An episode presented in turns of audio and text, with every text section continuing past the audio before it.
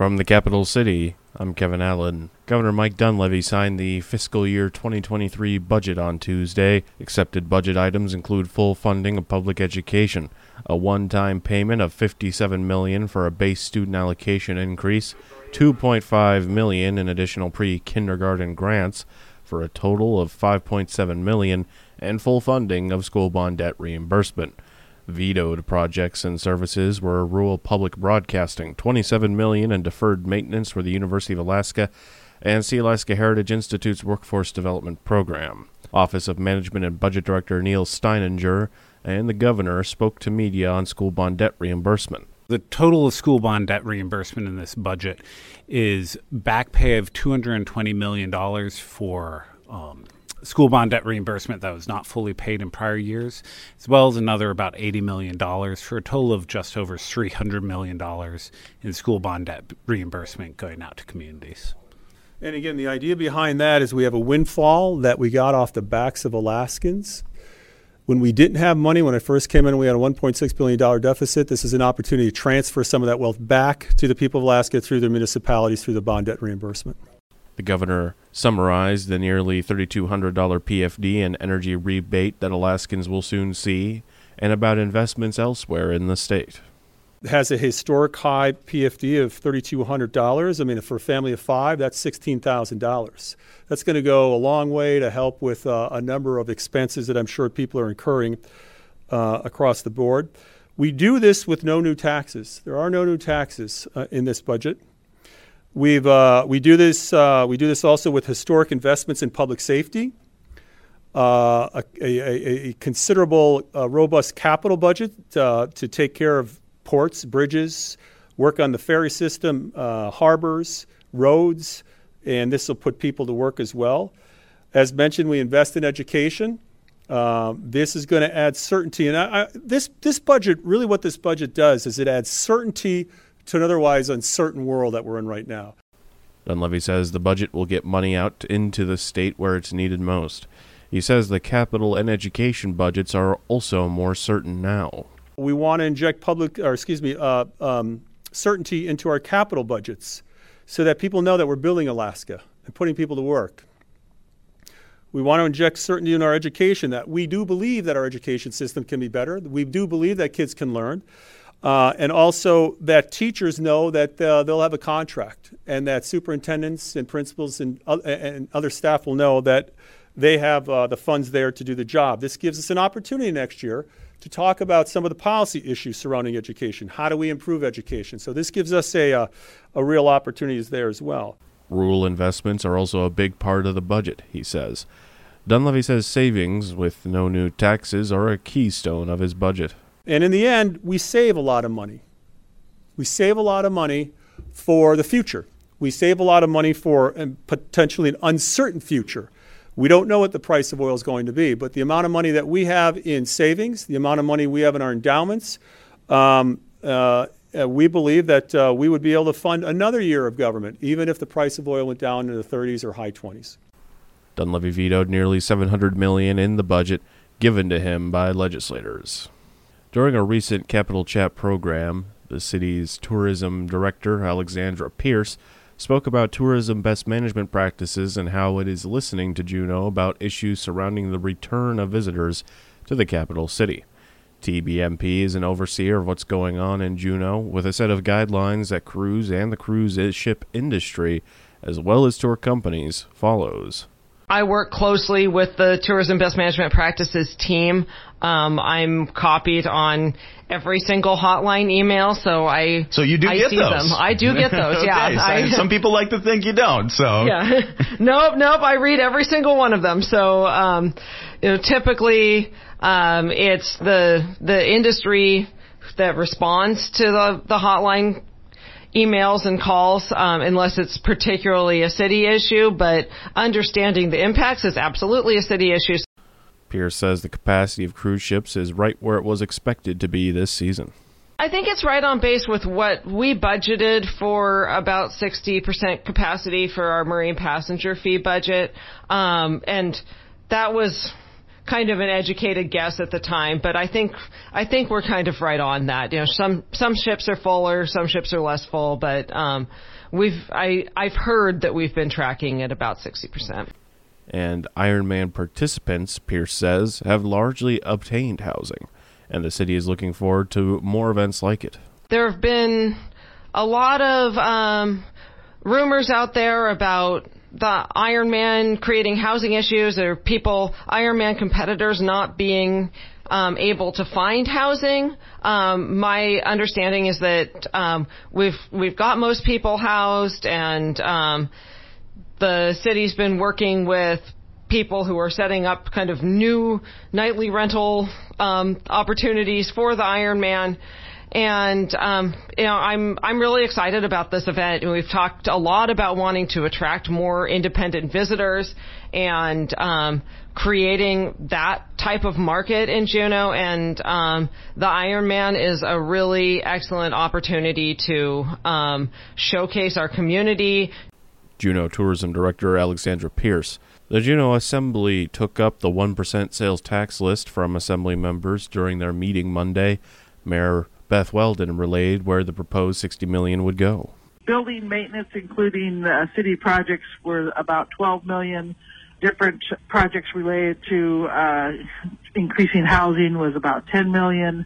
Uh, we did give 2.5 million to child care, uh, 5 million to Parks and Rec because we plan on trying to go to the voters for a bond for a turf field and some other improvements at the Dzantik'i Heeni North State Office Building, $5 million. JPD radio system, $2 million. Uh, Lemon Creek multimodal path, we've already given it 1.5 and we gave it another 1.5, so that's still in the early stages. Uh, information technology, 3 million. Waterfront museum, 2 million. Street maintenance shop bays, $2 million. Um, harbor projects in grant match is 6.5 million. And the uh, assembly requested Aurora and North Douglas be looked at. Um, so we'll see what uh, they do there. And then our final um, one, we gave one million to our restricted budget reserve because we have to pay that back. Um, and then also 1.6 million to energy efficiency projects. And the mayor says the proposed rollback of sales tax on food will not go to an advisory vote, but will be presented to voters in a survey we talked about the advisory vote for a little bit, and then the deputy mayor still had brain power left, and she suggested that we do a statistical valid survey um, instead, because um, with the advisory vote, we can. It's hard to ask any kind of nuanced question because it has to be a yes or no that someone can mark a um, fill in a hole. Where a survey, you can say. Um, you know, how important is to you a scale one to 10, how important is something to you. And so we elected to go with a survey. So you will not see an advisory, um, uh, question on the ballot about the sales tax on food. Instead, we'll see, do a survey this fall.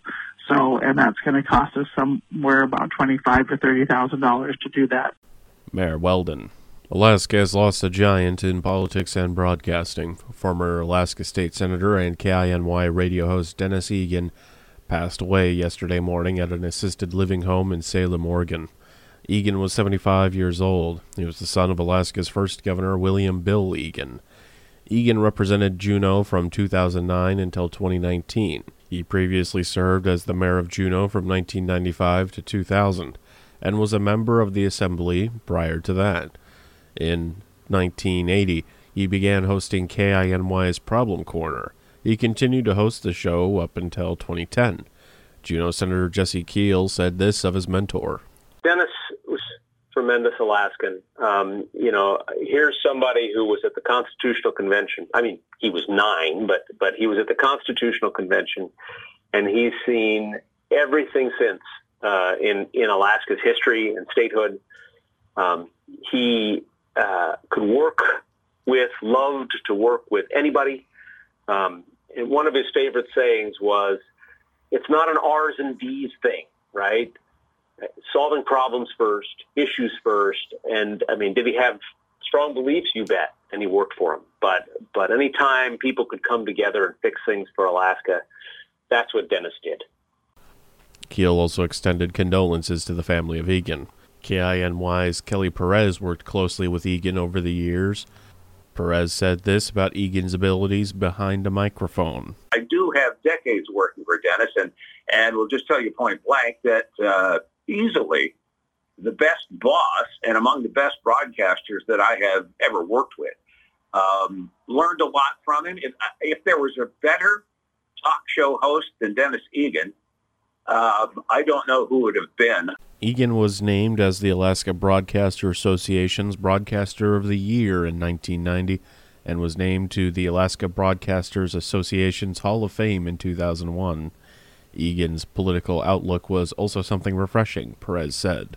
What I find completely absent in radio talk shows and politics too, for that matter, uh, in this day and age, and that is the ability to allow a world of opinions in and then use facts to distinguish what's real from what's skewed.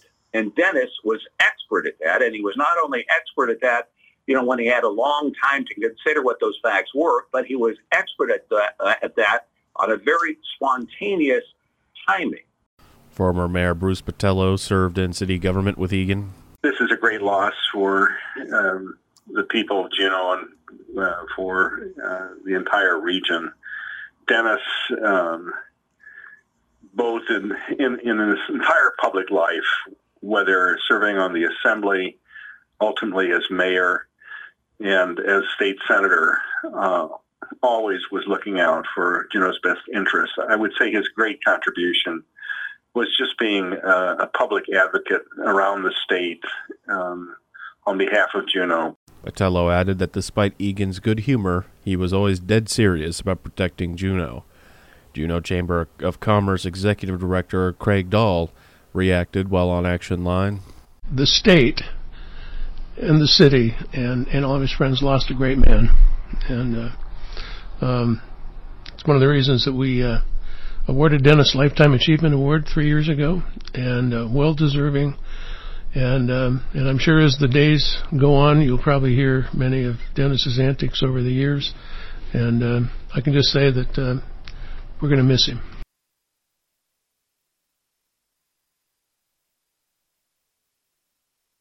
The Alaska National Guard has released details about the C 17 that was seen operating in the vicinity of Juneau Monday afternoon.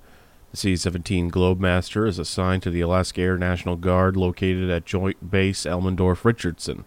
The C 17 was flying under the call sign Sitka 21, and the aircrew was conducting Alaska familiarization and pilot training. According to Dana Rosso, the Chief of Public Affairs Operations for the Alaska National Guard, as the 144th uh, Airlift Squadron receives new pilots, they are trained to ensure that they are familiar with Alaska and, in particular, the challenging locations Alaska offers for pilots. Juneau is one of the locations with particularly technical terrain when the weather is marginal or poor. Both pilots are prior enlisted members of the 176th Wing and were selected to become pilots through the Wing's pilot hiring program. One is now an instructor pilot, and the other just returned from the initial qualification course for C 17 pilots. Two Juneau organizations are teaming up to create a diaper bank. Rachel Glenhart, Hello Baby coordinator for Bartlett Regional Medical Center, and Blue Shibler, executive director of the Association of Education of Young Children, or AEYC, spoke on the partnership while guests on Capital Chat. Shibler said that AEYC holds the Partnership for Families and Children's program, a coalition of various agencies in Juneau who serve families and children. So it was through the monthly meetings of that coalition where this theme kept coming up that, that all these agencies were seeing the need in the families that they work with for um, access to diapers. Um, diapers are really expensive, but it's also just a universal basic need that, that all children or young children have.